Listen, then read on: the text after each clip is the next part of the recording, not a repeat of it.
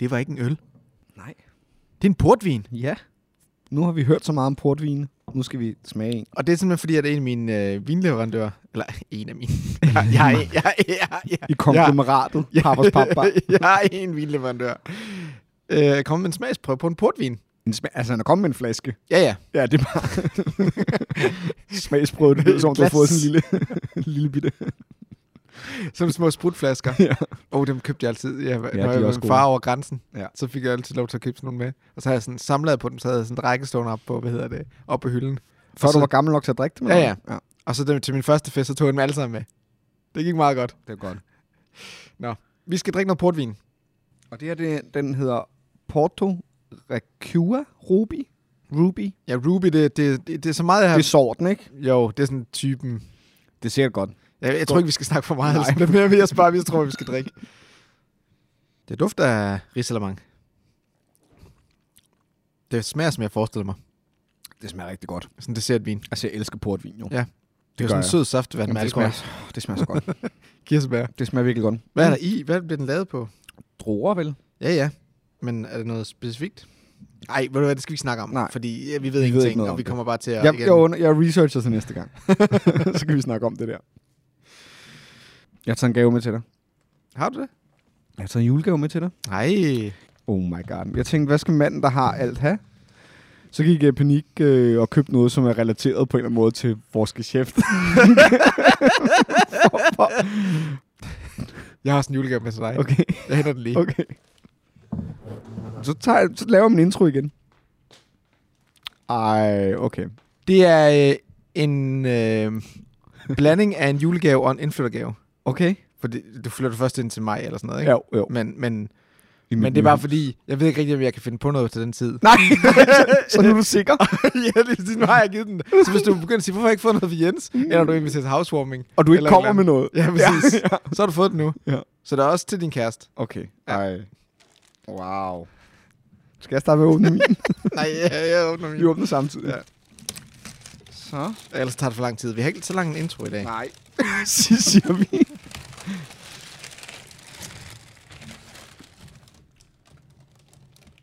Hvad fanden er det? Ja. Er det, er det et spil, ikke? Jo. jeg, jeg dig et spil, Jens. Jeg har aldrig hørt om det før. Uh. Og hvad er det her? Midtfyns. Så. Så. Det er simpelthen fordi... Ej, ja. Fordi du sag, jeg sagde, var jeg nogen ølglad. Ja, ja, nej, nej, det er ikke derfor. Det er fordi, det er jo lidt en selvvisgave. Det Ja. kan jeg godt at give. Ja. Fordi jeg var hjemme og spille Darkest Dungeon hos dig. Ja. Og så havde jeg nogle øl med, nogle craft beer. Ja. Og så får jeg et fucking saftevandsglas. Ja, jeg har ikke nogen jeg ølglas. Nej. Så nu har du simpelthen givet mig Jeg gider seks ølglas Ja. fra Midtfyns Bryggeri. Jeg elsker dem. ikke. Ja, De er flotte. det var godt. Jeg vil med Så nu kan jeg få ordentligt øl hjemme hos dig. Genialt. Og du, jeg har fået et spil, der hedder Caber Europe Keymaster. Er det en serie, der hedder Keymaster? Nej, Keymaster er publisheren. Det er Nå. en fyr, der har kickstartet det selv. Altså, han er sådan en, der laver ting selv. Og det har fået, det, det bliver sådan ret hyped. Det er nærmest lige kommet. Og der er en, en gammel udgave, der bare hedder Caber. Så har han lavet en ny, der hedder Caber Europe. Og jeg tænkte sådan, skal det du have ligner et, et to-personers-spil. Det er et to-personers spil. Så jeg giver også selv, vi skal gaver. Fordi jeg tænkte, vi skulle spille det sammen. Og jeg har ikke råd til at kunne spille til mig selv længere. Ja, det er rigtigt, ja. Jeg ved ikke rigtigt, hvad det går ud på. Ja. Det er noget med, Hvor- at man drafter nogle kort, og så øh, lægger man det ned, og så er der fire forskellige byer, og de ændrer spillet ret meget, eller hvad for en by man spiller i. Det ser meget spændende ud. Det ligner sådan lidt Lost Cities i den. Ja. Altså, det ligner ikke Lost Cities, men det, du spiller sådan på hver sin side. Men det et der er, det er bræt. lidt ligesom øh, ham, der havde lavet øh, det der roll camera-spil. Så ham der, han har ligesom bare lavet sit eget spil, og så lavede han en Kickstarter, der så gik igennem, og nu har han lavet en toer, som gik meget bedre. Øh, og så har han lavet det der Keymaster-firma, og nu har han så udgivet det der spil. Og det skal vi spille sammen. Det er to-mands-spil. Ikke? Jo, jo, Så jo. glædelig- så glædelig jul. Ja, tak. Og tak for gaven. Det var, øh, igen, jeg synes, det er fedt at få et spil, som man aldrig nogensinde har hørt om. Ja. Og det var også derfor, jeg købte det, fordi det var sådan lidt on the radar, mærkeligt. Ja. Øhm, Det måske, ser, det ser sgu meget fedt ud. måske er det godt. Måske er det ikke godt. Nej, nej. Ja. Men det kan jo være, det er årets to-personers spil. Ja. Nogensinde. Det blev udgivet i 2022, kan jeg fortælle. Nå, er det fra i år? Så det er nyt. Hold da kæft. Ja. Men det er jo ikke de eneste gaver, der skal deles ud i dag. Det er jo snart jul. Det er det. Og i den sammenhæng har vi faktisk lavet en, en julekonkurrence. Den kommer senere i afsnittet. Men fordi vi, Hvorfor? når vil du lave den nu? Ja. Men så stopper folk jo med at lytte. Nå. Det skal jo komme, når... Men folk, altså folk vil jo bare lede efter den. Jamen, det skal du velkommen til. Jeg har ikke tænkt mig at nævne det i show notes, hvornår den er. Folk skal lytte øh, alt, hvor slår det igen. Ej, det er tortur jo. Vi torturerer folk.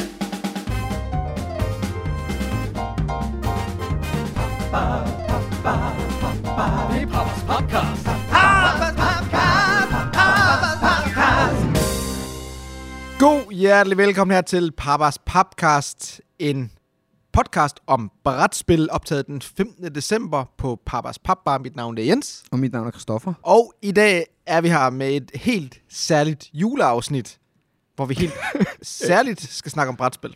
Og ikke så meget andet den her gang. Det er det, der, det, det, der er vores gave til folket. Det er, at vi ikke snakker om alt muligt andet end brætspil. Ej, okay, den, er, den kan man godt blive... øh, Man kan godt øh, drikke en hel flaske af det her, kunne man ikke Man kan godt blive afhængig af Ja, det kan man godt. Ja, jeg elsker portvin. Det er virkelig problematisk. Jeg har spillet Undaunted Normandy.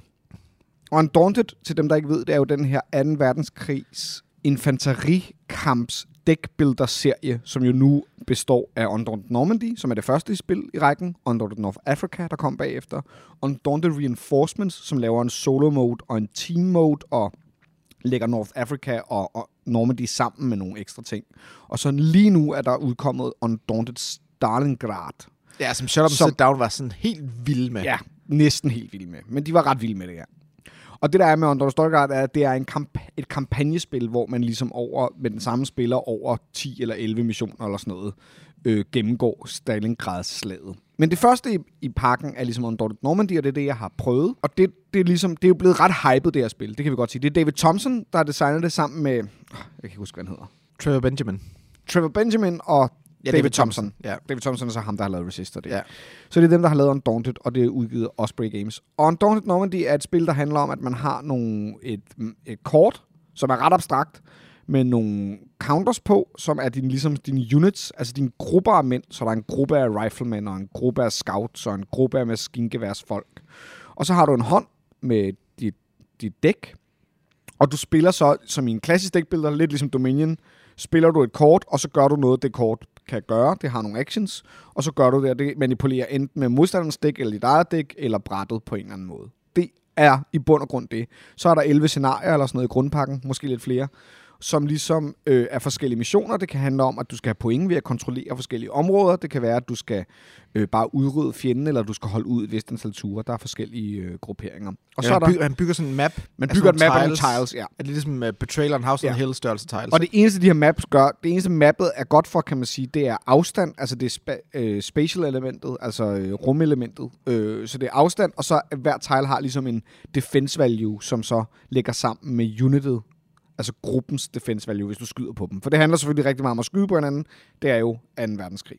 Og det her spil er jo blevet virkelig hypet, især for at være en virkelig god introduktion til infanterikamp i 2. verdenskrig. At det er både rammer det tematisk og historiefortællingsmæssigt, det her med, at man får et forhold til sine soldater, og at det er let, så alle kan lære det, øh, og samtidig med, at det er sjovt at spille, og også er tro mod på en eller anden måde, i en vis grad, sit øh, bagland, som er det her de her krigsspil, kan man sige, de her infanterikampskrigsspil, som jo på en eller anden måde alle sammen skal prøve at være tro mod, hvordan kamp foregik i 2. verdenskrig, for at det samtidig er en god spiloplevelse. Mm. Lykkedes Undaunted Normandy. Det var ikke sådan, jeg sad, wow. Altså, jeg troede virkelig, jeg ville kunne lide det spil. Jeg kan jo godt lide deckbuilding. Jeg synes, ideen om, at det var øh, et duelspil med deckbuilding-elementer, man byggede. Det her, som Shut Up and Sit Down blandt andet har været med til at køre helt op, som det her med sådan, nej, når du mister en mand, så græder du, fordi han rører ud af dit dæk. Sådan, nej, det er bare et kort. Jamen, tager- sådan, havde, sådan havde det Du også. tager et kort og fjerner. Ja, jeg, Jamen, det er bare slet ikke forstået den der... øh, modsat Resist, for eksempel, hvor Ja. vi snakker om faktisk, at det ramte os. Ja. Øh, altså, øh, det, for mig er det en form for skak med ekstra steps på Ja. en eller anden måde. Altså, det er sådan, jeg ser det rent... Jeg tror, jeg vil, på den måde tror jeg, jeg vil nyde War Chest mere, som er deres andet bud på næsten det samme system, men bare i et abstrakt univers, hvor der ikke er nogen tegninger på. Mm. Jeg var ikke videre imponeret. Nej. Øh, Altså, jeg har kun prøvet første sådan... Det må så være anden scenarie eller sådan noget. Øhm, Ja. Og, og, og det er så fået videre folk, jamen du skal, du skal, spille, du skal op i de højere scenarietal, ja. fordi så får du flere forskellige enheder, og det bliver Præcis. lidt mere interessant.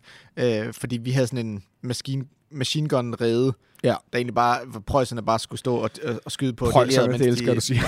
mens, de, mens de rykkede frem, ikke? Ja, ja og, det, og det er klart, at vi spillede, vi spillede scenarie 2 og spillede scenarie 3, øh, og det er også for langt. Men, men jeg synes, Jeg ved ikke, om jeg synes, det er et godt tegn for et spil, at alle siger, du skal bare spille de sidste tre scenarier, der er i spillet. Det er der, det bliver sjovt. Så er, man sådan, om, så er det bare syv ligegyldige scenarier, så... Det, der selvfølgelig er med scenarierne, er, at de er jo bygget op på den måde, at du langsomt kommer ind i systemet.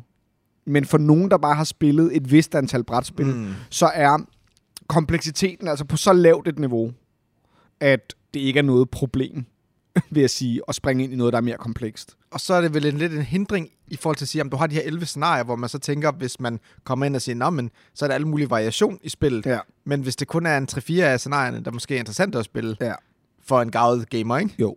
Som jeg alligevel mener, det henvender sig til. Det er et krigsspil, det er en dækbuilder, det er jo ikke, det er jo ikke et gateway drug, er det det? Nej, det, er- det er nemlig det. Altså i forhold til Memoir 44. Nej, ja, men mm, Jeg synes, det er meget mere, jeg synes, det er mere abstrakt og mere... Øh, det er i hvert fald, du skal i hvert fald tænke mere, eller det er mindre tydeligt, hvad der er, hvad der er godt at gøre. Ja, jeg, lige- kunne mærke, ja. jeg kunne mærke, det som der taler til spillets fordel, og grunden til, at jeg selvfølgelig gerne vil spille det igen, så det kan jeg godt nå at overbevise mig, det er, at jeg hver gang, jeg havde... Jeg tabte. Jeg tabte meget øh, i det her spil.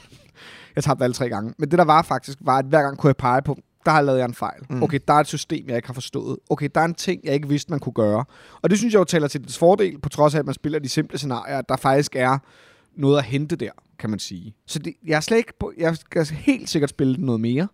Øh, og jeg er nemlig spændt på sådan noget med, kunne, man, kunne jeg, kan jeg lære min far det? Min far kan virkelig, er meget interesseret i 2. verdenskrig. Og det har vel faktisk været en måde at kunne introducere ham til noget lidt mere komplekst, uden at det nødvendigvis, hvis jeg spiller det første scenarie, vil overmande ham fuldstændig. Fordi det gode er, at der ikke er, det er ikke sådan, at der er voldsomt meget tekst på kortene, på trods af, at så er der noget, der hedder control, og så skal man forstå, hvad control er, frem for at det, eller man skal lære noget, der hedder command, og så skal man forstå, at command er at trække kort. Det hedder ikke draw, det hedder Mm. mm. command. Altså, som jo er klart peger på tematikken, men det er bare sådan en abstraktion ellers, at den blanding af tematik og abstraktion ramte mig aldrig rigtigt. Hvor mod Sat Combat Commander, som vi også har spillet lidt, der er mig, der synes jeg, at tematikken, der synes jeg hele tiden, det peger på 2. verdenskrig. Eller jeg synes hele tiden, Ja. det peger på, det er soldater, og man forstår, hvem der er hvad, og Ja. hvad det betyder at have et stort maskingevær. Og, altså, det peger hele tiden på det. Og, øhm, jeg kan også, jeg og det er også mere komplekst, klart. Ja, ja. Jeg kunne også bedre lide det. Men jeg jeg. synes også, skalaen i Ja. Combat Commander var federe. Ja. Du følte mere, at du var på et battlefield, ja, ikke? Ja. Altså, Hvor her det bliver det bare en abstraktion om, hvad har den? Den har 0 i defense. Nå, men det lige ved siden af har 1 i defense. Hvorfor skulle jeg så nogensinde vælge den? Jeg ved ikke, jeg synes, det er, et- det er et meget elegant system, øh, og det er et meget smukt spil. Jeg tror måske bare, jeg er forbi, jeg er forbi at spille det spil. Men så er jeg også stille spørgsmålet, hvem er det så til? Fordi jeg er jo ikke sådan, en, der sidder og grokker de der hardcore krigsspil. Jeg interesserer mig for dem, men jeg er jo slet ikke der nu, hvor jeg sidder og spiller dem jævnligt. mm. Men det er heller ikke te- en tematik eller et emne, som nødvendigvis peger på, øh, du ved, øh, at sidde med familien, sidde med øh, bedstemor derhjemme. Eller altså sådan, mm. Det, så jeg ved ikke helt sådan... Øhm, Nej. Det falder lidt mellem to stole. Ja. Men jeg vil gerne spille, og jeg skal spille det noget mere. Men det er heller ikke sådan, at jeg har lyst til at sige, åh, jeg har bare lyst til at spille igen. Altså, det var ikke sådan, jeg sad sådan, Nej. uh, nu skal jeg bare spille igen. Der er ikke sådan et spil, du tænker, det vil jeg fandme gerne udforske noget mere. Nej, og det er sådan den der tanke om så at købe den der kampagne, hvor jeg skulle sidde med en anden, hvilket rent faktisk er realistisk med dig og mig for eksempel, at Ja. vi satte os og spillede Stalingrad-kampagnen. Men det er ikke fordi, jeg tænkte sådan, ja, det glæder jeg mig bare til. Det skal jeg bare gøre. Altså, det første, jeg tænkte, da du sagde Stalingrad, er det en kampagne, var lidt...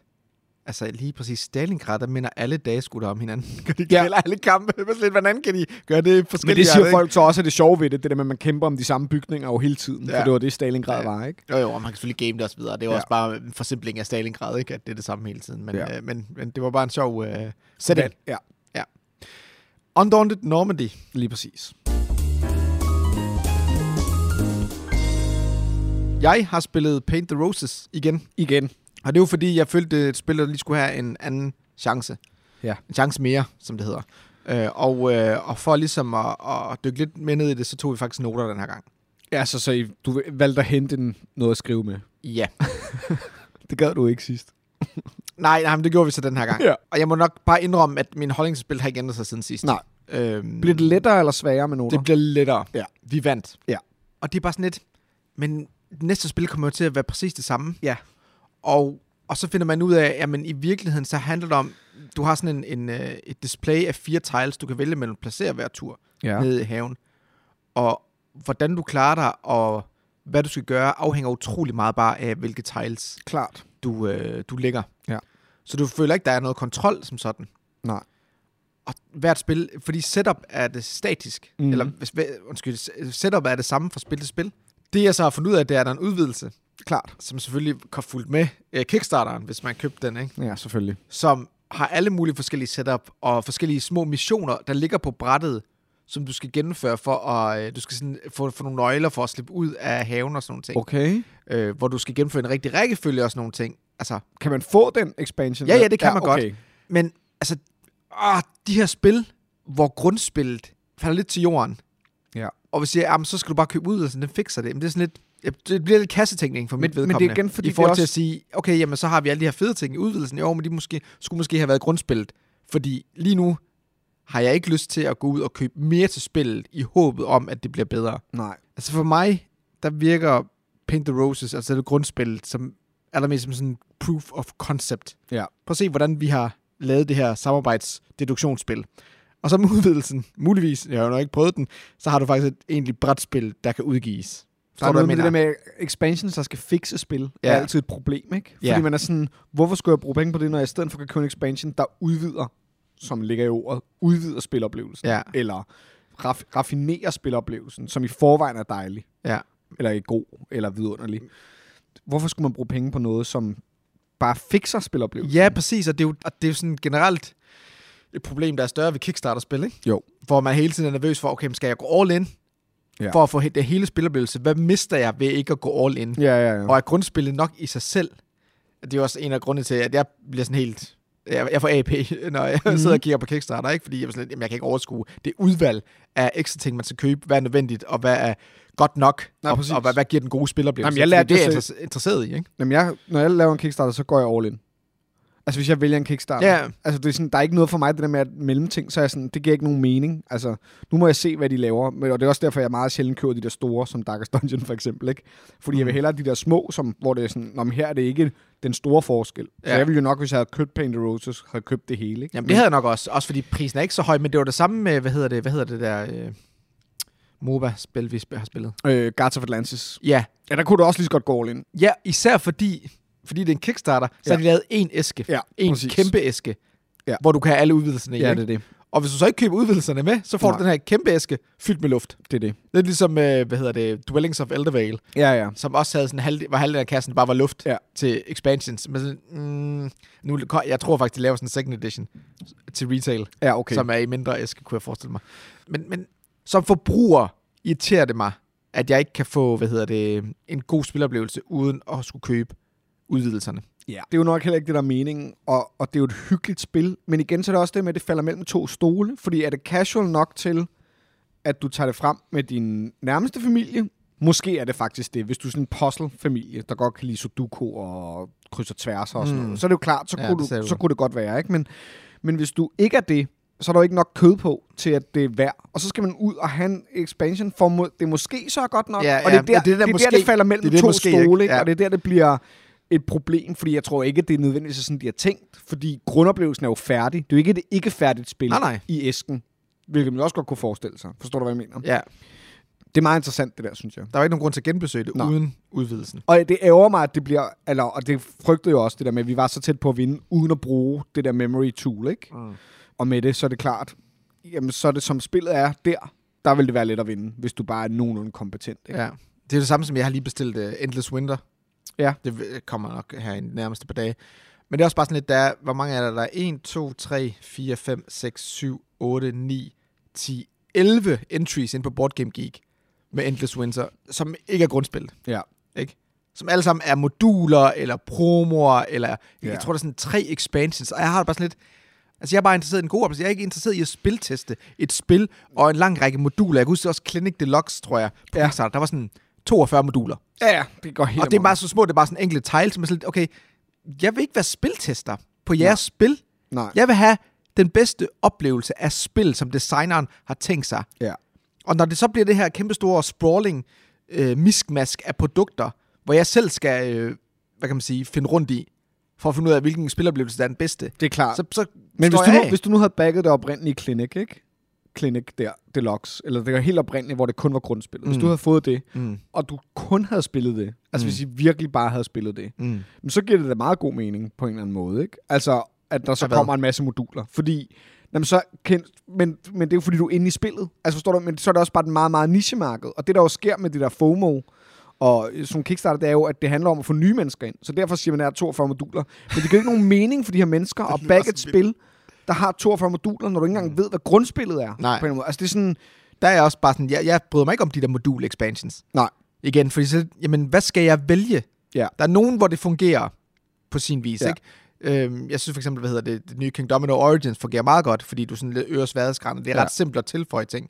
Men når du har så mange forskellige moduler, og det er et spil, der måske tager en to timer at spille, så lidt, okay, hvor mange gange skal jeg spille det her, for at finde min optimale Ja, ja, måde at spille på, ikke? Jeg håber i hvert fald, at der vil Ja. være en guide, ikke, hvor der stod, gør det her. Ja. Altså tag det her modul, hvis du vil have det her ud af spillet. Ja. Det kunne være smart. Det ved jeg så ikke, om de har. Det kunne godt være, at der i Clinic Deluxe er en, her er en guide, hvad modulerne tilføjer. Nå, to, nej, men, her er 42 forskellige oplevelser. men også så du forstår det. Jo, jo, Ja. men, men forstå mig ret, det er det mindste at gøre det er det mindste at kuratere noget. Fordi Mm. for eksempel uh, Food Chain Magnet har jo lavet den der The Ketchup Expansion, Ja. som jo i bund og grund bare er otte moduler. Øh, modul expansions, ikke? Og det er også modul expansion. Ja, det er en modul expansion. Men det der er med det, det er, at, at det kom jo også lang, ret lang tid efter det første spil var kommet ud. Og det vil sige, det er jo klart lavet til folk, som vil have en ny oplevelse. Og der er der for eksempel en af modulerne, som er nye af de der achievement kort i Foodtech Magnet, som er ligesom at hele spillet drejer sig om de her achievements, som folk siger fikser rigtig meget ved, ved det første spil, faktisk. Mm. Eller, men igen, som også sådan, mm, ja, hvor meget skal jeg spille Food Chain Magnet? Altså, jeg har været så tæt på at købe den expansion, bare fordi jeg elsker Food Chain Magnet. Ja. Men jeg har bare ikke spillet Food Chain Magnet nok til at, at tænke, det er godt at bruge altså grundspilsprisen oveni på Ja, det, for det er det, ja. det koster, ikke? Ja. Det var øh, Paint the Roses, Yes. som vi har genbesøgt. Et andet spil, vi har genbesøgt, Darkest Dungeon. er Darkest Dungeon. Faktisk så øh, efter, da vi optog forrige episode, så samme dag, Så skrev jeg til Jens. ja, skal vi spille? Du, Skal vi spille? du skal komme hjem til Ja, aften. og det var, vi har siddet her og snakket om det, ikke? Og Ja. så, kom jeg, ja. så vi var ret øh, psyched omkring at prøve det igen, så det gjorde faktisk samme dag. Og det skuffede ikke. Nej. Altså det værste var faktisk, at vi fik det øh, mere Darkest Dungeon kritter af det. Vi fik lyst til at spille det mere. Ja. Altså, jeg troede slet ikke, det var mig, det der. Men ui, jeg synes, det er sjovt. Nej, jeg, jeg vil sige, vi var sådan lidt tilbageholden omkring vores anbefaling af Dun- Darkest Dungeon. Det er, vi- altså, det er, vi det er heller ikke en anbefaling. Men jeg Men du skal sådan- finde grundspillet, og synes Dungeon Crawler så sjovt, Ja, ja. så synes jeg, du skal købe det. det der, der vil jeg gerne være nu. Jamen, Fordi jeg- der er ret meget i korboksen. Det er faktisk et godt designerspil. Ja, det er det. Det er faktisk... det er faktisk... Og, og det jeg også fundet ud af, det er sådan lidt, jeg elsker den måde, de har, øh, de har kørt det med den måde, man får liv på. Mm. Du snakkede tidligere om, hvad fanden var det, du snakkede om sådan et racerspil på sådan en arkadespil, hvor du hele tiden øh, får nye, øh, en, en Ja, ny tid. tid. Hvad var det for et spil, vi snakkede Jamen, det var om? da vi snakker om Resist. Resist, Resist, så ja, snakker om det ja. der med, at det er forfærdeligt at sidde der, og man skal ligesom nå checkpoint for at få mere Ja, det er præcis. Ja. Men, men den måde, de har gjort det i Darkest Dungeon, minder mig også om sådan et arkadespil, ikke? Ja. Hvor du, man har sådan nogle uh, life tokens. Det er en, egentlig gruppens liv. Ja. Det er, hvor langt man når i spillet. Ja. Så når en karakter dør, så bruger du en af de her liv, sådan, Ja. ja. som, som gruppen har i For at få en ny fællesskab. karakter ind. Og så får man bare en ny karakter, der er opgraderet, der når op til en XP, som din karakter har, og så du, du, øh, du fejler ikke en dungeon eller sådan noget. Nej. Du starter bare der, hvor du nået til, Ja. og har en ny karakter, Ja. der er fuldt opgraderet. Præcis. Og det elsker jeg. Ja. Jeg elsker det koncept, for det er sådan lidt fedt, vi dør. Lad mig prøve det igen. Ja. Det er, og, det og er, en fa- og det er formet som en polet. så lige det minder faktisk lidt om sådan en polet, Det er sådan en coin, man putter i maskinen. maskinen igen. Og man kan så opgradere det sted to gange, så man kan i alt have fire liv. Ikke? Ja. Men som udgangspunkt har man kun to ekstra liv. Ja, og jeg elsker den der plug and play, hvor det ikke bare sådan lidt, åh, nu mister jeg min karakter og så videre. Jo, og du kan da godt blive vild med en karakter, men Ja. ja. det gør ikke noget, hvis de dør. Ja. Du får bare en ny. Men det er også fordi, det lav, spillet laver forskel på karakter og spiller. Du er Ja. ikke din karakter. Nej. Det er ikke på den måde. Det er meget mere en fælles co-op puzzle, hvor at det er bare mig, der administrerer de to karakterer. Og det er også det, vi vil snakke om, at du skal spille det en eller to. Hvis du kan lide at spille det en, tror jeg faktisk, det er en ret god oplevelse. Ja. Hvis du kan lide solospil. Hmm. Og ellers skal du spille det to. Jeg tror, at 3 og 4 vil simpelthen udvande beslutningerne for meget. Og det er ikke på den måde som i Gloomhaven, hvor man får et forhold til sin karakter. Man har et forhold til sin gruppe og sit hamlet. Altså det er, det minder mere om et arkadespil på den måde. Det er sådan, gå ned i en grotte, ja. Slå på nogle monster, gå op igen, opgradere mellem et level, gå ned og gør det, og så enten tab eller vind. Og så når du til en boss, og bossen er sværere end det, du har mødt før, og hvis du taber til bossen, så taber du også. Man taber også, hvis man taber til bossen nemlig. Okay. Så taber man faktisk spillet. Man må ikke tabe til en boss. De der mellembosser der? Ja, Nå, man må ikke okay. tabe til en Nå, boss. okay, okay. Det har jeg også forklaret dig, men okay, det glemmer vi. Ja, ja. Men, men jeg elsker den der arkadefølelse. Ja. Ja. For, og det er, jo også, det er jo også det, jeg elsker ved Cthulhu Death May Die. Ja. Ikke at det er, har noget med det at gøre som sådan, fordi det er ikke en kampagne. Jeg forstår. Men det er bare sådan nogle one-shots, du spiller. Det er action med det samme. Du går bare ind og, og, og Ja, ruller en masse terninger og præcis. smadrer en masse monster, og så spiller færdig på en time halvanden, ikke? Det er det. Det er virkelig ærgerligt, at Mythic fuckede så meget op i den Kickstarter. Og det er virkelig ærgerligt, at det er så store problemer lige nu, fordi jeg er virkelig bange for, at jeg ikke får resten af, af det her pledget. Og det er egentlig underligt, at jeg siger det, fordi jeg havde egentlig givet op på det spil. Men det er fordi, jeg faktisk synes, det er sjovt, og det der er med det spil, det er, at det, det er jo et spil, der så også har masser af expansions. Og ja, lad os nu, som vi lige har hadet alt i verden, ikke? Hadet de der expansions, og det gør jeg stadigvæk. Og jeg synes også, der er for meget i Darkest Dungeon. Men det er bare variation på det samme system. Præcis. Og det er det, du har lyst til. Ja. For du har lyst til at se et nyt monster. Ja. Du har lyst til at se en ny hero. Du har lyst til bare at se en, et nyt rum og en ny dungeon tile. Det, det er bare det, du vil. Ja. Du vil bare... Det, det er som Pac-Man. Du vil bare videre, du vil bare videre, du vil bare videre, og så se en ny variation på en bane, og en ny variation på en bane. Altså det... Jeg håber virkelig, at øh, de forventer skuden i Mythic, mest af alt bare for, at de bliver færdige med, med, Dark, med Darkest Dungeon, og vi får resten, fordi... Well done, altså. Det er godt designet. Ja. Det synes jeg, det er. Det, det, det, Det kommer bag på mig. Det er også interessant det med Darkest Dungeon i forhold til, hvad hedder det, øhm, og det er en snak, vi kommer til at, at tage også på et andet tidspunkt, lidt, øh, hvor vi går lidt et spadestik dybere, men, men det der med, at jeg på intet tidspunkt, jeg tror, jeg spurgte en gang, og jeg tror aldrig, det blev sådan noget med sådan lidt, hvad er historien egentlig? Ja. Og der er jo ikke noget, der er jo ikke noget lore-oplæsning. Nej, det, der er jo faktisk Er der lidt, det? vi bare ikke rigtig har gjort. Okay, Fordi men, vi glemte det. Men der er sådan noget med, når man trækker en boss, så skriver man, så læser man lidt om, hvad der foregår i. Men det er, vi snakker et kort. Det er jo ikke sådan, at ligesom i Gloomhaven, der er en bog med tekst, du skal læse. Og man har ikke behov for det. nej, Det er fuldstændig ligegyldigt. Men det er også bare, det er gået op for mig efter at spille Darkest Dungeon, hvor lidt sådan en tema-flavor igennem tekstlæsning, og, og den måde, hvor, hvor man så mange spil forsøger at skabe et narrativ, ved at, få, ved at få dig til at læse en historie højt for de andre spillere, Ja. eller, eller i dig selv, hvis du spiller solo, hvor lidt det betyder for mig. Men I'm sorry, jeg tror nærmest, det er bedre solo, når man skal læse ting op, fordi så kan du mindst læse det ind i din, i din stemme, i din hovedstemme, som tit er ret lækker. Det, Ja, ja. Tit ret lækker. det der er problemet er, Darkest Dungeon, for eksempel computerspillet, blev kendt på, at de havde ham her narrator, the narrator, som ligesom fortalte ting, og han lavede bare sådan, og han havde den her dybe, meget Hollywood Ja, ja. dybe, meget Hollywood-agtige stemme og sådan noget. Det er der ikke en, mig og Jens har ikke en dyb Hollywood-agtig stemme, så hvis en af os skal læse det op, så kommer du ikke ind, så rammer du ikke den stemning jo ligesom. Nej. Så det er jo også sådan, jeg synes også tit, det er af tid. Øh, det er det, jeg så godt kan lide ved Oath, apropos øh, narrativ. Det er jo det der med, at Oath ikke har noget lore. At den lore bliver du nødt til selv at skabe ud, bare for illustrationer og evner, der er på kort. Der er ikke noget flavortekst. Nej. Det synes jeg virkelig er en genistreg, fordi det, det flytter fokus fra, at nogen skal fortælle dig en historie. Fordi et brætspil kommer aldrig til at fortælle dig så god en historie, som en god bog kan, eller en god film kan. Fordi det kan slet ikke styre den fortælling nok. Jamen præcis, Og men, det vil sige, at fortællingen bliver nødt til at opstå mellem spillerne på en eller anden måde. Og i, i, men det er jo de det, den gør. foregår. Det er jo Ja. det, det gør i Ja. Darkest Dungeon. Ja. Fordi spillet ikke står i vejen for at fortælle Ja. en historie, vi skaber sammen. Og Men- vi har jo haft historier. Præcis. Og, og når, jeg, når jeg tænker tilbage på spil, så, så, hvad hedder det, så er det jo de mekaniske elementer, jeg husker bedst, hvad der, der Ja, ja, ja, skete. ja. Hvad, var, hvad var det hvad for nogle handlinger, vi foretog os, Ja. ikke? Ikke hvad der fandme stod i en eller anden Nej. forpullet historiebog. Nej, og jeg forstår ikke det der fokus. Jeg ved, ikke, jeg ved faktisk ikke, hvor det kommer fra. Nej. Det der øh, Jamen, det er fordi, det er ensidige fokus på, at vi skal have en eller anden vi, vi skal læse en historie op, og vi, og vi, vi forsøger også hele den der idé om, at der skal være noget fed flavortekst på kort. Jeg læser kraftet med aldrig flavortekst. Jeg er Nej, ligeglad. ikke Giv mig en fed historie gennem gameplayet. Ja. Og det agency, jeg har som spiller klart. i spillet, ikke? Jo. Og, og det er også derfor, at jeg, de der Awakened Realms-spil, som øh, Etherfields og hvad hedder det, øh, ISS Vanguard Ja. og øh, Tainted Grail. Ja. Altså, altså, det jeg husker for eksempel fra Tainted Grail, da jeg spillede det, Ja. det var jo den der verden, vi skabte ved de hvad kan man sige, beslutninger, vi tog. Ja. Og det kort, der udfolder sig Mm. gennem de her, man, man, man laver et map Ja. gennem kort. Ja. Lidt ligesom i Seventh Continent, hvis man har Ja. spillet det, hvor man har sådan nogle øh, kort, laver map. Og jeg kan stadig huske, hvordan det map så ud. Jeg kan stadig huske, hvor, hvor vi gik hen, og hvordan vi bevægede os rundt, og hvad der var for nogle elementer, vi mødte. Ja. Men altså, hvad der stod i bogen, altså, det betyder mindre. Jeg, Det er jeg, vi, har, vi har spillet My Father's Work, for eksempel. Ja. Og nu har vi ikke snakket om det i podcasten, men vi spillede kun én gang, så det var meget first impressions. Og det var betaen. Det, Ja. var, det var beta-appen, så det vil sige, der er måske også noget indtaling, der er kommet senere, som kunne hjælpe Det er det der. meget. Det er der. Og det, kunne, det vil hjælpe det spil Ja. Meget. Men giv mig et ordentligt worker placement spil, hvis du endelig gør det. Og så alt det der flavortekst, ja, det gør ikke noget for mig personligt, og jeg forstår ikke. Nej, fordi det, det mest Det fokus, tematiske, der er. eller det, mest, det fedeste historiefortællingsmæssigt i Father's Work, det var, at brættet ændrede sig. Altså Ja. worker placement spotsene ændrede sig. Men det kunne de bare have nøjes med, uden at jeg skulle læse halvanden side tekst, hver gang det Mm. skete. De kunne bare lave et, øh, en titel, og så slå op på den her. Og så må man selv ligesom fylde ind. Der er noget med det der med ikke at stole på spillers fantasi. Altså, man, man oplever det samme, synes jeg også, i historiefortællinger. Altså, øh, øh, meget moderne tv. Øh, apropos, vores Star Wars snak og sådan noget. Der er noget med det der med ikke at fill in the blanks. Altså det der med, at vi hele tiden skal have fodret mening og tematik og moral.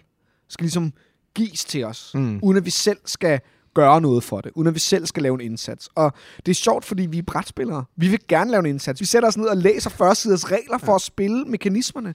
Så selvfølgelig vil vi gerne gøre historiefortællingsindsatsen også, Mm. hvis spillet beder os om det. Men spil beder os ikke om det. De serverer det for os i sådan nogle små paragrafer i stedet for. Jo, og så får du også den der klassiske one-shot-oplevelse. Ja. Fordi historien er blevet er skrevet ned, ja. er blevet fortalt. Nu får du den bare serveret, men du skaber ikke din egen historie. Og der har jeg det bare sådan, at jamen, sidder vi og læser en bog i fællesskab, eller altså vi er med i en bogklub, eller sidder vi rent faktisk og spiller et brætspil? Og igen, selvfølgelig er der mennesker, som synes, det er fantastisk at sidde og læse de der ting, og kan gøre det sammen. Og det har jeg, altså prøv at al respekt for det.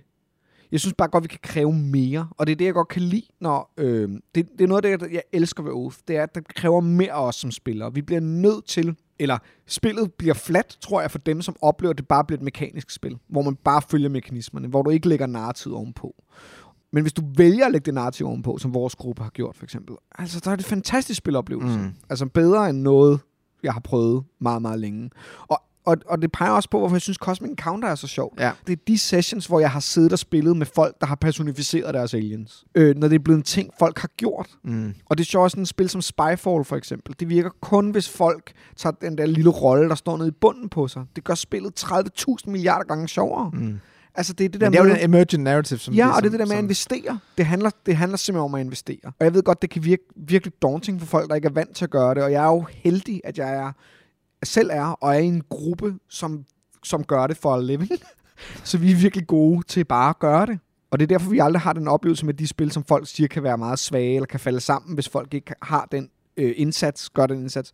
Den, den oplevelse har vi ikke. Men det er også derfor, øh, roll camera fungerede for os, ikke? Ja, For der er jo ikke særlig meget historie egentlig. Nej, Der er bare nogle situationer, der opstår. Ja, og vi vælger at lade dem opstå. Ja. Ikke? Og så det igen, så kommer man tilbage til det her, forsvinder humoren ud af det, alt det der. Ja, det gør det nok på et tidspunkt. Men oh my god, hvis man har det så sjovt bare tre gange med det spil, så er det jo det hele værd. Så er 500 kroner jo ingenting Mm. for den øh, aftens underholdning, ikke? Fordi vi griner der mere, end man gør til en stand-up aften med en halvdårlig stand-up-komiker, ikke? Altså, Jamen, det er bare fordi, jeg, jeg har hørt, der er sådan en filosof, der hedder C.T. Nguyen, som, som skriver om spil.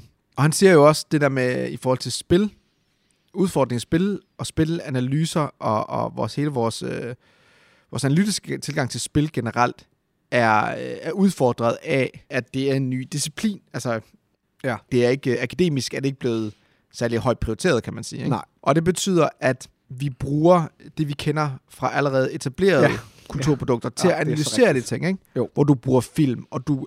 men og også, til at, den forbruge, måde- også til at lave dem. Ja, ja, lige præcis. Ja. Ja. Også, du, ja, lige, ja, ja, Ja, ja, ja. Og det er jo også en problem med Kickstarter, Ja. ja. den der slags, ikke? Den Jo. der Hollywoodificering Ja, ja, ja. ja. Af, af spil, ikke? Hvor, hvor, hvor vi tror, at jamen, øh, vi er interesseret i bøger, og vi er interesseret i film, og det her stærke narrativ bliver skabt gennem lyd og billeder og tekst. Ja. Så det må, vi, det må også virke i brætspil. Ja. Og det synes jeg er en fuldstændig fejltolkning af, hvad det er, brætspil kan. Jeg tror, vi har været inde på det tidligere. Ikke? 100%. Han snakker også det der med, jamen, dengang øh, kameraet det kom, Ja. så smurte man et eller andet på linserne, for at få det til at se ud som Ja, malerier. Ja. Fordi man, man, man, man, man var vant til at se malerier, så man, man, man forstod ikke... Altså, man vil gerne have det til at se ud som det, man var vant til. Ja. Ikke? Og det har jeg også lidt, at vi er et sted i brætspil, hvor man forsøger ligesom at skabe de samme oplevelser, som vi får Ja, ja. gennem andre Og, vi, kulturprodukter. og videospil står jo i det samme problem. De der AAA-spil har jo det kæmpe problem, synes jeg jo, at de bliver ved med at proppe ind i 100 timers gameplay, propper de en, en film på to timer ind. mm. Og så er det sådan, nu er det en god story, fordi vi har proppet den her to timers film ind i de 100 timers Ja. gameplay. Jo jo, men der er jo ikke nogen kontakt mellem det, jeg gør i 110 eller i 90 timer, eller 98 timer, og så de to timers cutscenes, jeg skal se på. ja. Altså, det, det hænger jo ikke sammen jo. Og så er det, man laver de der sandboxes, hvor man har side missions, og så man sådan, jo, men side mission har ikke nogen konsekvens for noget på lang sigt.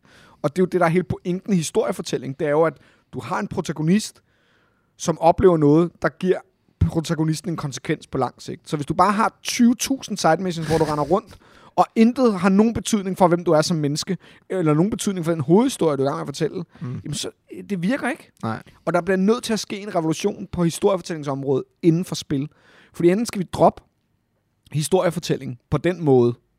Det skal vi nok. Og så bliver vi nødt til at Ja, finde, det også, ikke? og så bliver vi nødt til at finde en anden måde at fortælle historie på.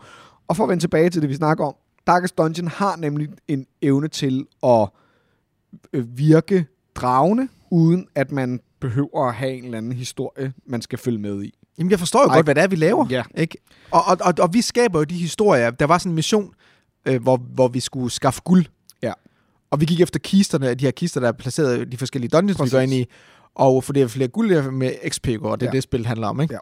Og så, øh, så går vi ind, og så det eneste, vi finder, det er de her skovle Ja. i alle de her kister, vi, Vi kan kan åbne. bruge Ikke? skovle og, sådan noget. Og, vi, og vi skaber en historie, hvor vi løber rundt med alle de her skovle, ja. Vores karakterer, og kan ikke finde noget guld. Ja. Men vi har fundet en masse skovle, og det er jo det, der gør...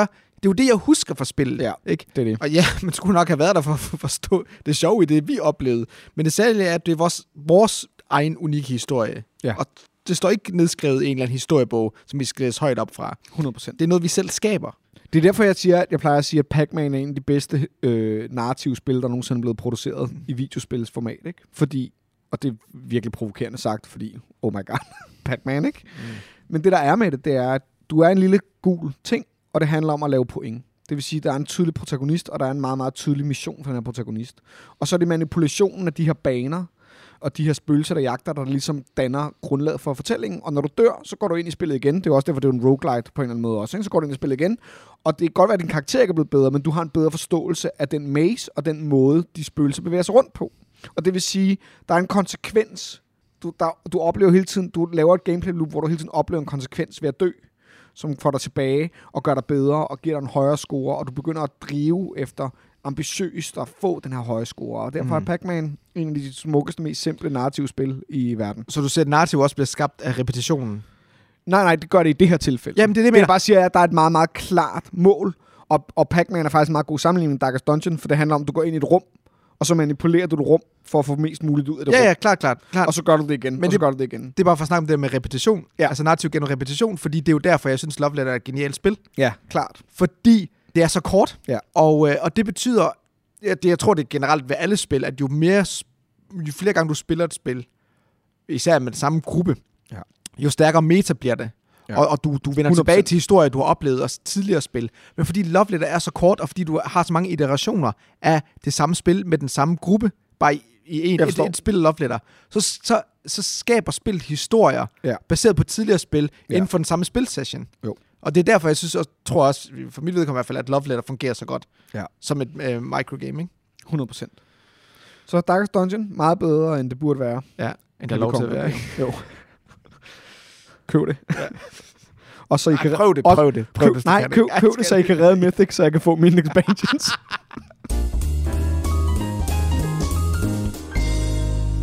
Heat. Vi har spillet Heat. Ja. Ja. Designet af Asger Granerud og Daniel Skold Pedersen, udgivet af Days of Wonder og illustreret af Vincent Træ? Du fræ? Du fræ? Dutré. Du træ. Jeg ved det ikke. Ja, det ved jeg heller ikke. Han er trade. Du trade.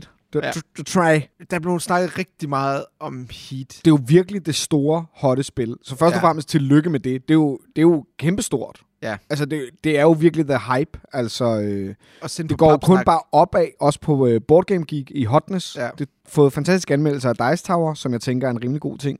Det er lidt eksploderet. Der er rigtig mange, der siger, at det er deres nye go-to racing game, ikke? Altså, Ja. det er ligesom der, folk er. I slutningen af det her segment, hvor vi snakker om Heat, Mm. er der jo en lille julekonkurrence, Det er rigtigt.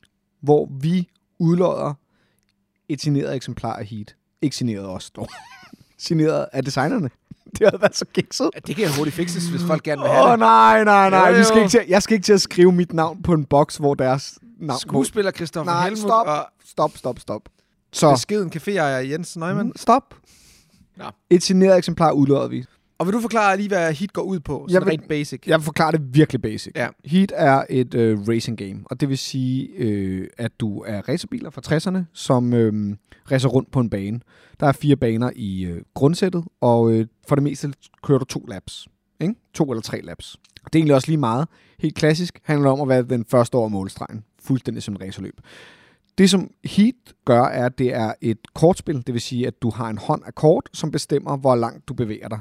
Og du må spille det antal kort, som du er i gear. Det vil sige, hvis du giver 4, må du spille 4 kort. Hvis du giver 3, må du spille 3 kort. Så som med Formula D for eksempel, så handler det sindssygt meget om at øh, manipulere din gear for at kunne manipulere din fart men du har mere kontrol, end du har i Formel D, hvor du ligesom bare kylder en terning, og så håber på det bedste, kan man sige. Ja, og nu siger du godt nok må spille de antal kort. Man ja, skal du skal spille. Ja. Ja, du skal spille det antal kort. Ja. Det der er, det er, at du så også har en bunke af heat-kort, som er døde kort, du kan få op på den hånd. Og måden, du får den op på den hånd på, er enten ved at presse din bil for at få mere fart, eller øh, ved at tage sving for hårdt. Fordi som i alle gode racerspil, så er det at tage et sving rigtigt øh, er en stor faktor i spillet. Hvor Flamme Rouge, som jo er den spirituelle, kan man sige, forfølger til Heat, handler meget om at manipulere feltet i forhold til ikke at blive træt. Så handler Heat om at manipulere banen og lægge sin bil på en måde, så man kan klare svingene bedst. Og måden, man har øh, gjort det på i Heat, er, at der er et tal ved hvert sving. Og det tal er så det antal felter, du må rykke i den tur, hvor du passerer det sving. For hvert felt, du kører over det sving, tager du heatkort. Og heatkort er døde, dumme kort, du ikke kan bruge til noget. Ved så være lavt gear, kan du komme af med kort. Det er sådan en cooling-mekanisme. Og det er ret tematisk, synes jeg jo, det fungerer fremragende. Også ligesom Flamme Rouge, ikke? Mm. Hvor, hvor du har Flamme Rouge den her exhaustion element, ikke? Altså du kan virkelig mærke, okay, min rytter bliver mere og mere træt, jo nærmere vi nærmer målstregen, ikke? Ja. Så er Heat meget mere ligesom et, en, et rigtigt race, et bilrace, går jeg ud fra. Jeg har ikke Ja. selv deltaget, men det er jo ligesom det, man, man, man, man får en fornemmelse af, er et, et spil om øh, risiko. Ja. Altså kalkuleret risiko, ja. push your luck, og hvor meget man ønsker at presse sin bil. Det er det, det handler om. Det er et push lock, hand management, deck management i den helt basale form. Der, hvor Heat jo ligesom er en ret sej pakke, kan man sige, også en lidt dyre pakke, en Flamme Rouge for eksempel, er, eller andre racerspil, er, at der i æsken er en masse moduler, som opper kompleksiteten i spillet, men jo også øh, tilfører øh, asymmetri, for eksempel med forskellige biler, eller tilfører en kampagne, minikampagne, championship, og tilfører vejrforhold, for eksempel, til, øh, til banerne. Men helt basic handler det seriøst om, at du er i et gear, og du skal spille det antal kort, og rykke det antal felter, der står sammenlagt på de kort. Alle kan lære at spille Heat, men det er ikke noget, du bare lærer ved at sætte dig ned og spille det første gang. Altså, der, der er ting, der går op for dig, synes jeg, når man spiller det første gang, hvor man sådan, Nå, det er sådan, det her fungerer. Altså, man sidder meget efter den første runde, eller det første løb, så er man meget bagefter sådan, Nå, det er sådan her, det fungerer. Ja. Det er ikke bare et simpelt spil, synes jeg. Det er ikke sådan plug and play, Carcassonne-agtigt, eller. Flamme Rouge, synes jeg, er meget let at sætte sig ned og forstå, hvor Heat, man, det er let at forstå reglerne egentlig, men det er svært at forstå, hvad der er godt at gøre og hvornår. Det tager flere spil. Øh, Det er svært at grokke hele det der med heat. Ja. Alle dem, jeg har introduceret dig til, har jeg altid forsøgt at spille et enkelt lap. Bare for, For, at lære. for, for, for fornemmelse af, hvordan ja. heat det Hvordan kommer man i mål? Ja. Ja. Og, og det er hele tiden at finde ud af, hvornår er de her kritiske momenter Mm-hmm. i spil, hvor du virkelig vil bruge din heat Klart. til at presse bilen mest muligt og trække fra de andre. Ja. Og selv der, så har jeg oplevet en udvikling. Du drypper kaffe ned på det, tror jeg. Ja, det er fint. Nå, selv der har jeg oplevet en udvikling gennem de spil, jeg, spillede fire gange, ikke? Jo. så det er ikke, fordi jeg har super meget erfaring med spillet. Nej. Men jeg kan bare mærke den måde, vi har håndteret heat på Ja. gennem spillene. Det har ændret sig. Ja. Hvor i st- starten, der var man meget bange for at bruge heat. Vi er virkelig bange for at overskride de her hastighedsbegrænsninger ja. I svingene. Ja.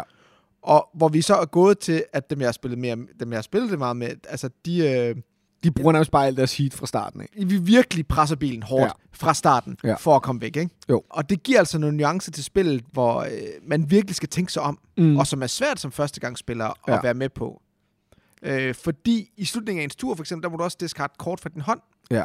Fordi du fylder altid op til syv. Ja. Og du ved præcis, hvad du har i dit dæk. Ja, der er et spe- specielt antal. Ja, der er Øh. 1 og 2 og 3 og 4, og der er 3 af hver. Ikke? Ja.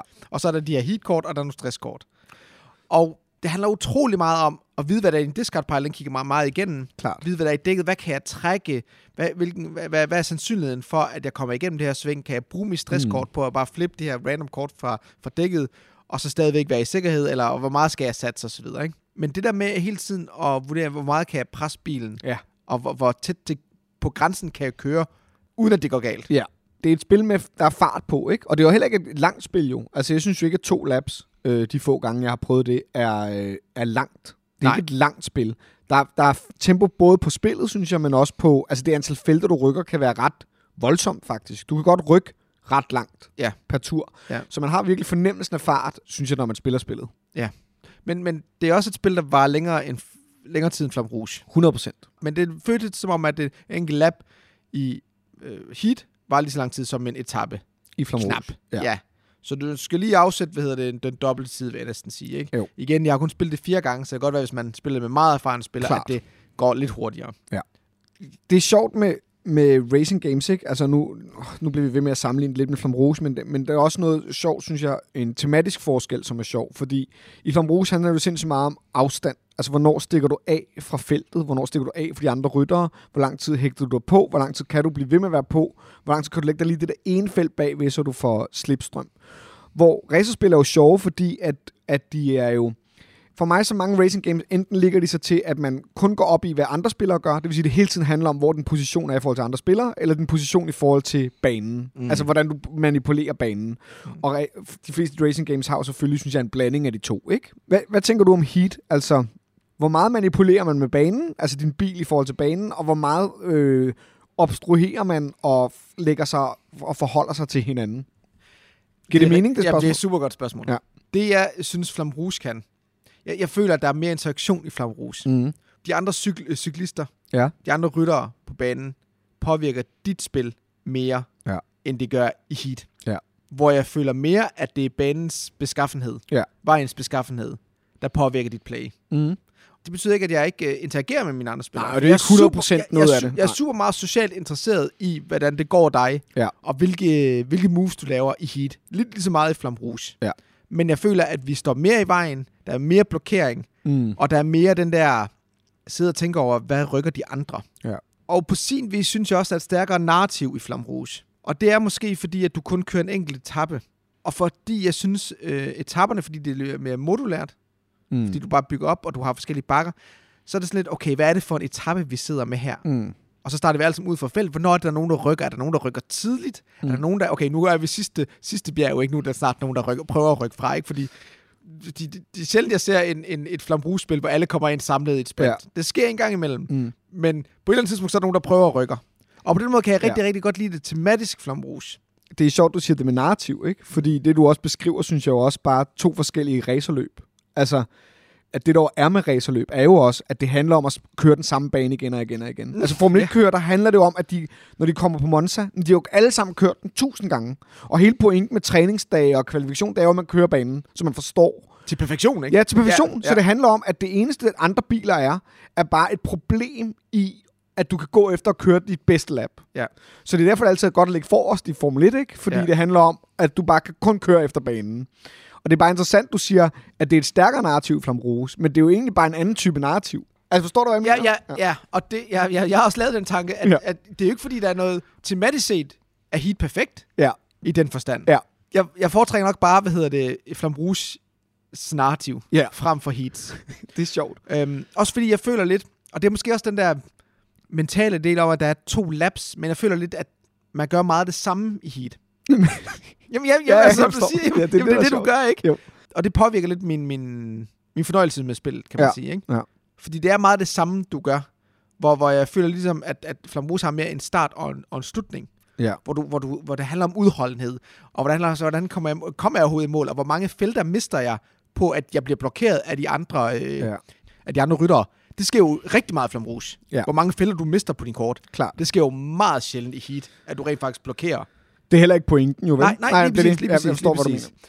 For at sammenligne det med noget andet end Flamrose, og apropos det her, den her snak, som jeg faktisk synes er ret spændende i forhold til racing games. Det her med, hvor meget handler det om banen, og hvor meget handler det om bilerne. Altså, hvor meget er, hvad er faktoren i racet? Hvad, hvad bekymrer du dig mest om? Bekymrer du dig mest om, hvad bilerne gør, eller bekymrer du dig mest om, hvor din bil står i forhold til banen? Og der er jo intet, der er 100%, vel? Fordi hvordan du klarer et sving, har jo også noget at gøre med, hvordan de andre biler ligger. Så det er ikke, fordi det ikke er, men det i Heat, de gange jeg har prøvet det, jeg har ikke spillet det særlig meget, og jeg vil rigtig gerne spille noget mere, men de gange jeg har prøvet det, du kigger jo hele tiden hen mod det næste sving, Mm. og det er det samme med Formel D. Du kigger jo hele tiden hen mod næste sving. Mm. Hvor et andet eksempel på, på et, et, et spil, som ikke er et cykelspil, men et rigtigt spil med biler, det er jo uh, Thunder Alley, som jeg snakker meget om, ikke? som jo for mig jo nærmest er uh, Diplomacy, the racing game, på en, på en eller anden måde, ikke? fordi det handler jo sindssygt meget om, hvor du ligger i forhold til de andre biler. Det handler faktisk kun om de andre biler. Mm. Altså svingen er jo nærmest ikke eksisterende, også fordi ja. Det er den der ovale. Ja. Det handler kun om, hvordan kører du i forhold til andre biler, hvordan klarer dit hold af biler sig, hvordan kan du forhandle med de andre spillere om at lægge dig i de rigtige baner mm. Mm. sammen med andre biler. Ikke? Og det er bare det, der- der er så interessant for mig, det er det der med, at det jo også simulerer NASCAR, og det er en helt anden form for løb, end heat er. Og jeg bliver bare imponeret over, at man med så mange alligevel fællesnævnere, som det at bruge kort, eller terninger, eller streger ved sving til at flytte markører rundt, kan være så forskellige, alt efter også hvilket fokus man har. Giver det mening? Ja, 100%. Og der er Heat, synes jeg, der handler det virkelig om at forstå banen også. Men også at forstå banen i forhold til dit dæk, og også at forstå øh, dit... Jeg tænkte på dæk. Dit Hvad du sagde det? Altså, Ja. Skal jeg køre med hårddæk eller Ja, bløddæk? no, ikke, ikke sådan dæk, men, Nej. men, men altså den her push or lock ting med dækket og hand management. Ikke? Mm. Et andet eksempel, man kan sammenligne med, er jo Rallyman, som jo også snart kommer ud med deres øh, nye version af Rallyman Dirt, hedder det, som er et decideret rallyspil. Men før det lavede de jo Rallyman GT, som var bygget på systemet fra det gamle Rallyman, som var et rigtig rallyspil også. Som jo bruger terninger, men har den samme push-og-lock-ting, hvor der er et vist gear, du skal over forskellige øh, sving med. Og hver terning, det er et felt, du rykker, og de forskellige gear bestemmer så, hvordan du rykker. Og der kan du altid beslutte dig egentlig, hvor langt du præcis rykker. Men så handler det om, at du vælger at rulle alting samtidig, eller rulle tingene en af gangen, så du kan stoppe, Mm. før du øh, skrider ud. Ja. Jeg tror, det væsentligste i racerspil med biler, især Formel 1-agtige spil, eller det her med, hvor hårdt vil du presse din bil? Hvor hårdt tør du satse på, at du ikke skrider ud i det næste sving? Jeg tror, det er derfor, jeg elsker racing games. Jeg tror, det er det der, det er det der push-or-lock-element. Mm. Mm. Jeg synes også, at det fede ved Heat er det der med, at der er noget spændende, synes jeg, ved hvert sving, fordi der er den der streg, og den der streg betyder, om man har klaret sving eller ikke har klaret svinget. Og jeg synes, ved reveal-fasen, altså når man revealer, efter man har, hvil- hvilket kort man skal spille, så er det altid sjovt at se, hvem der kommer over på den anden side af stregen, og hvem der ikke gør. Der er sådan en spænding, synes jeg, ved hvert sving, som. Ja. handler om sådan, er jeg en af dem, der kommer over stregen, eller er jeg en af dem, der ligger bag stregen, og hvor mange ligger med mig, og hvor mange ligger på den anden side. Mm. Fordi det har sindssygt meget at skulle have sagt i forhold til den næste lange side, ikke? Ja. Det er jo der, man kan stikke af fra hinanden, virker det til.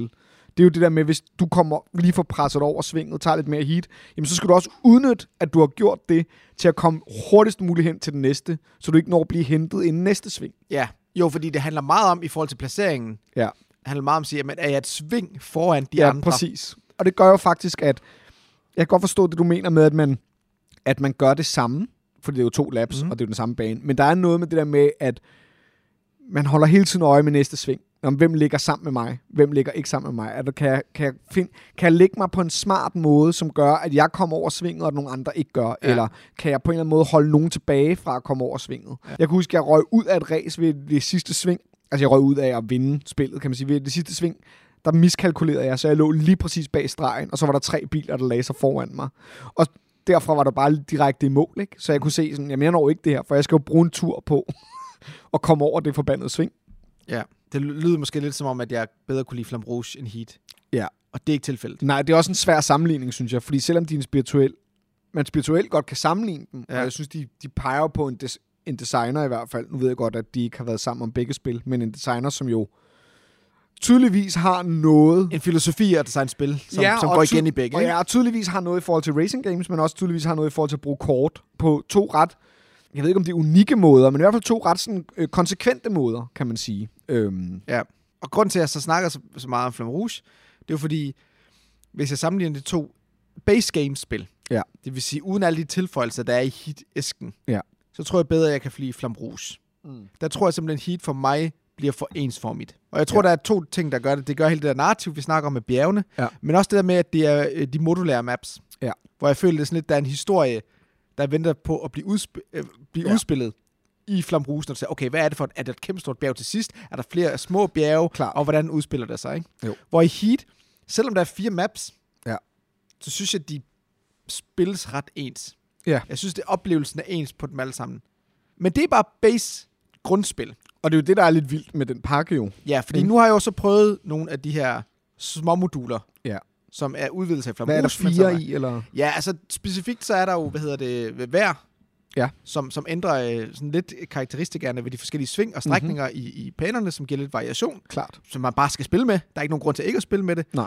Og så er der, hvad hedder det, de her bots, som jeg ikke har spillet med, men som jeg har hørt skulle fungere rigtig, rigtig godt. Specifikt hvis man er lidt færre spillere og får nogle flere øh, biler med. Hvilket jeg jo synes er fantastisk, at man jo faktisk kan bare oppe, sådan så man hele tiden har et race. Fordi det der er med racing games, er, at man har lyst til, at der er mange biler. Ja. Altså det har man jo lyst Ja, til. ja, klart, klart. altid. Ja. Og så er der Grand Prix-modulet, Ja. som jeg heller ikke har prøvet. Det er lidt ligesom Grand Tour i Flam Rouge. Udfordringen ved Grand Prix-modulet er, fordi at mapsene tager længere tid, så ved jeg ikke, om det faktisk er noget, man kan nå på en enkelt aften. Nej, så er det mere en event, en event, et eventspil. Altså Ja, en det hel det. dag. Ja. ja. Det sidste modul, som jeg ikke snakker om, det er de her opgraderingskort. Mm-hmm. Dem har jeg spillet med. Og det er der, spil åbner sig op for mig. Ja. Og jeg vil sige, øh, de første par spil, som jeg spillede, det var uden dem. Klart. For det er sådan lidt, nå, men det er måske den mere avancerede udgave. Ja. Jeg vil sige, hvis man er gamer, Ja. så bare spil med de opgraderingskort. Ja. Fordi de gør så meget for, at jeg har lyst til at spille Heat igen. Mm. Man kan enten bare give den tilfældigt, tre mm. øh, til hvert dæk, og det gør, at øh, hvad hedder det, hver spillers bil opfører sig lidt anderledes. Ja, så det er asymmetri på en Lige eller anden præcis, måde. ja. Det er sådan nogle specielle øh, speedkort, eller sådan ting, der kan gøre alle mulige ting, hvor du øh, bliver bedre til at, at håndtere heat, du bliver bedre til at håndtere stress, Ja. du har måske en, øh, nogle kort, der gør, at du kan satse endnu mere og være Klart. endnu mere daredevil, Ja. eller en, hvor du kører mere sikkert og så videre, ikke? og har flere, flere, øh, noget mere fleksibilitet Ja. i dine øh, bevægelsesmønstre. Og det, der bliver det rigtig, rigtig super interessant. Øh, Jeg har ikke draftet dem nu, fordi der føler jeg alligevel, at man skal op på et vis erfaringsniveau. Mm. Og så i drafting, det, tager noget, det giver os noget mere ekstra spilletid, fordi du skal sidde og drafte, og du skal sidde og tænke på, hvad du skal give de andre osv. Ja. Og så videre.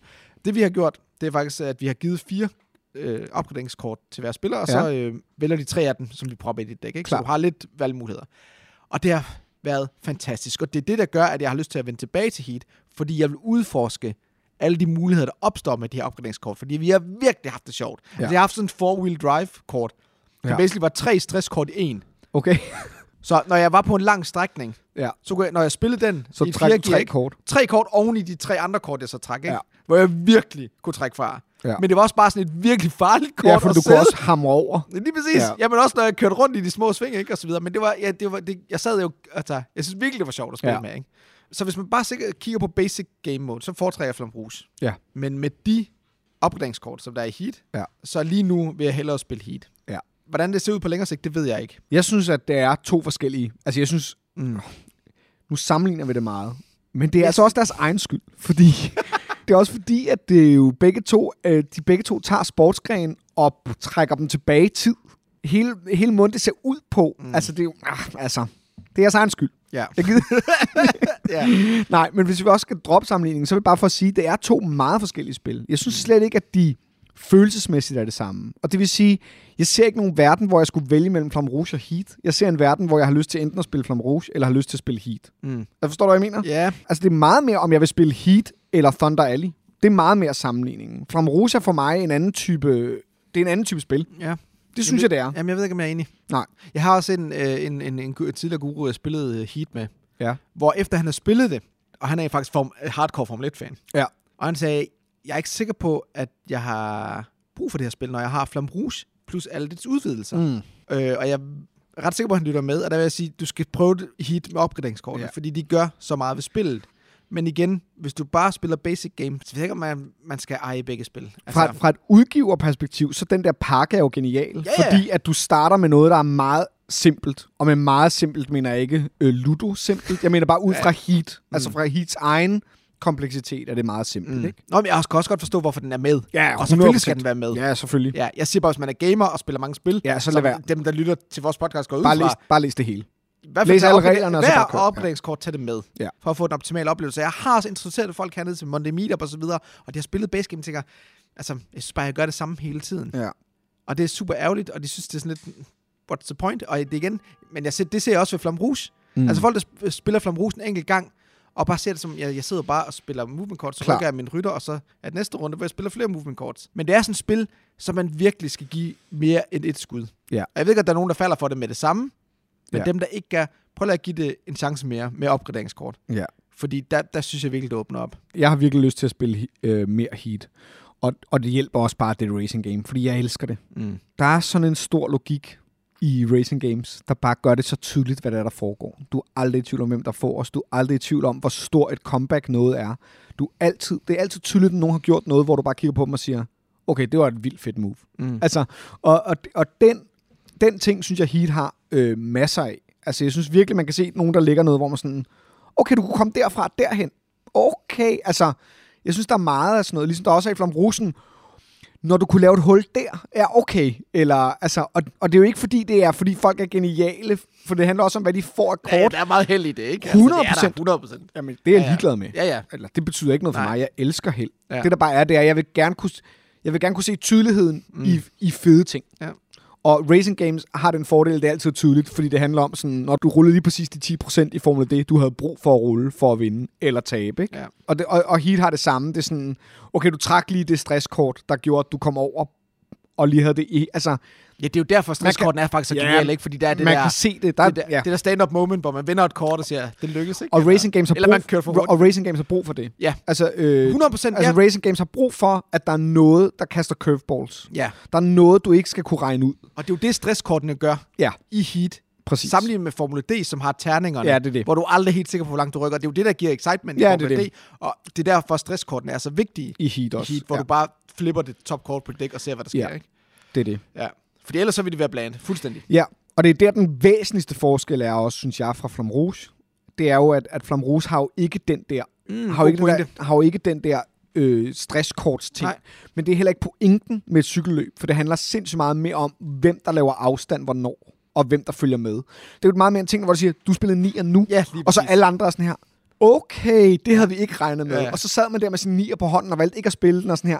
Når den er kommet tilbage på et tidspunkt, hvor jeg stadig får nok ud af den. Ikke? Ja, der er de, de, de, der er de, de tilfældigheder, der opstår ved de andre spillere, Ja, præcis. som giver spændingen. Og det er det, der er forskellen på de to spil, Ja. ja. altså rent øh, Ja. ja. tematisk, synes jeg. Det godt, men, det det, men det rammer også ned i de to sportsgrene. Så Flam Rouge, et spil om, øh, om udholdenhed, Og Heat et spil om... om risiko og vågemod, Ja. vil jeg næsten sige. Og grunden til, at vi snakker om Heat i dag, fordi vi selvfølgelig har spillet det og har lyst til at snakke om det, men der er også en ekstra grund, og det er, at vi udlodder et juleeksemplar af Heat. Og det, der er det specielle ved det, Det er et her, almindeligt eksemplar i Heat. det er et almindeligt eksemplar. det, er, det er ikke juleedition. Det er fordi, det er et juleafsnit. Så det er for at sige glædelig jul til jer, vores lyttere. Vi har været så glade for, at I har fulgt med i år. Det er nok det sidste afsnit i år. Det er det sidste afsnit, der Det er det udkommer sidste i år. afsnit i år, så vi skal også sige godt nytår. Men vi vil gerne udlåde et eksemplar, og vi har simpelthen fået lov til at udlåde et signeret eksemplar. Ikke os. Vi har haft Asger og Daniel forbi Papas, Yes. og de har signeret et eksemplar, Og vi må gerne dele det ud. og vi sender det gratis inden for, hvad hedder det, Inden for DK's Danmarks grænser. grænser. Ja. Ja. Kan du få sendt et signeret eksemplar af Heat. Hvad du skal gøre, er det her. Inde på Papas Papbar, hvor det her opslag med vores episode kommer op, skal du i kommentarfeltet skrive et, hvilket spil i 2023 ser du allermest frem til at spille. Det kan være en Kickstarter, du venter på. Det kan være en gammel klassiker, du aldrig nogensinde har fået prøvet. Eller det kan være et spil, du bare har spillet hele 2022, du bare glæder dig til at spille noget mere af. Har du et spil, du glæder dig mest til i 2023, Jens? jeg har lige set Asmodee sende en mail ud Ja. med pre-orders på Oathsworn. Og du er tæt på at købe det. Du er tæt på at købe det, og du er tæt på at spille det med mig. Jeg ved ikke, om det kommer i 23, så det er måske... Men bare fordi den hype, det har fået, og jeg ved jo godt, at det, jeg, jeg, jeg, prøver, jeg prøver egentlig at, at ikke at falde i de der Kickstarter, Nej, for så jeg gider det ikke, og jeg gider slet ikke flere kampagnespil, fordi vi har også Darkest Dungeon. Ja. Men for podcastens skyld, har du lyst til at spille så Warzone? overvejer jeg stærkt at forudbestille det, Klart. så vi kan snakke om det. Så det gør jeg nok, og det glæder jeg mig egentlig til, Fantastisk. for jeg har hørt så meget godt om det Præcis. spil. Jeg glæder mig rigtig meget til at spille Arx, som forhåbentlig kommer næste vinter fra Leader Games, designet af Cold World. Men jeg er også en fanboy. Jeg vil sige længere frem, altså lidt, lidt tættere på, kan man sige, så glæder jeg mig sindssygt meget til at spille John Company Second Edition, som også er Cold World. Øh, det glæder jeg mig også virkelig meget til. Så, det er det, vi glæder os til. Skriv for at være med i konkurrencen. 1 hvad I glæder jer til at spille 2023, og to, svaret på den her gåde. For jeg har lavet en lille gåde, Jens. Åh, oh, det er rigtigt, ja. Ja. Jeg har lavet en lille brætspilsrelateret Uh. gåde, Spændende. og den kommer bare her. Skal vi ikke bare sige, Jo. hvad gåden er? her kommer gåden. Jeg kan være mange, jeg kan være få, jeg kan være en enkelt og stadig stå, dog aldrig på skrå. Jeg kan bruges til at lyve, men taler altid sandt. Jeg kan være skyld i dit storhed og dit fald. Hvad er jeg? Den var smuk. Tak. Det kan jeg faktisk rigtig godt lide. Det kan jeg også rigtig godt lide. Så et, Jeg er ikke sikker på, at jeg har svaret, nej, men det kan vi snakke om bagefter, Det kan vi slukker mikrofonerne. præcis. Ja. Så et, hvad glæder jeg til? To, svaret på min brætspilsrelaterede gåde. Og husk at skrive det ind på Papas Papas officielle Facebook-side, hvor vi laver det opslag til det her afsnit. Det Yes. kommer øh, kort tid efter den her episode er, er ude. Præcis. Øh, Konkurrencen kører ind til øh, 31. december. Ja. Og så trækker vi løjet i starten af januar og annoncerer vinderne i næste episode. Præcis. Eller Det gør vi. Nej, fordi måske har vi optaget episoden ja. inden. Ellers så er, Ja. er det om to episoder. ja, ja. Godt. Vinderne skal nok få besked, og Ja. vi sender selvfølgelig til hele Danmark. Yes. Så er der ikke andet tilbage end at sige øh, Glædelig jul. og godt nytår. Mit navn er Jens. Mit navn er Christoffer. Vi ses på Papas. Jeg har lige et spørgsmål. Okay. Og det er ikke, fordi jeg vil dykke ned i det på... Altså, ingen måde gå ned i det. Nej. Jeg skal bare, det er bare et ja-nej spørgsmål. Har du set mere Andor? Nej. Godt.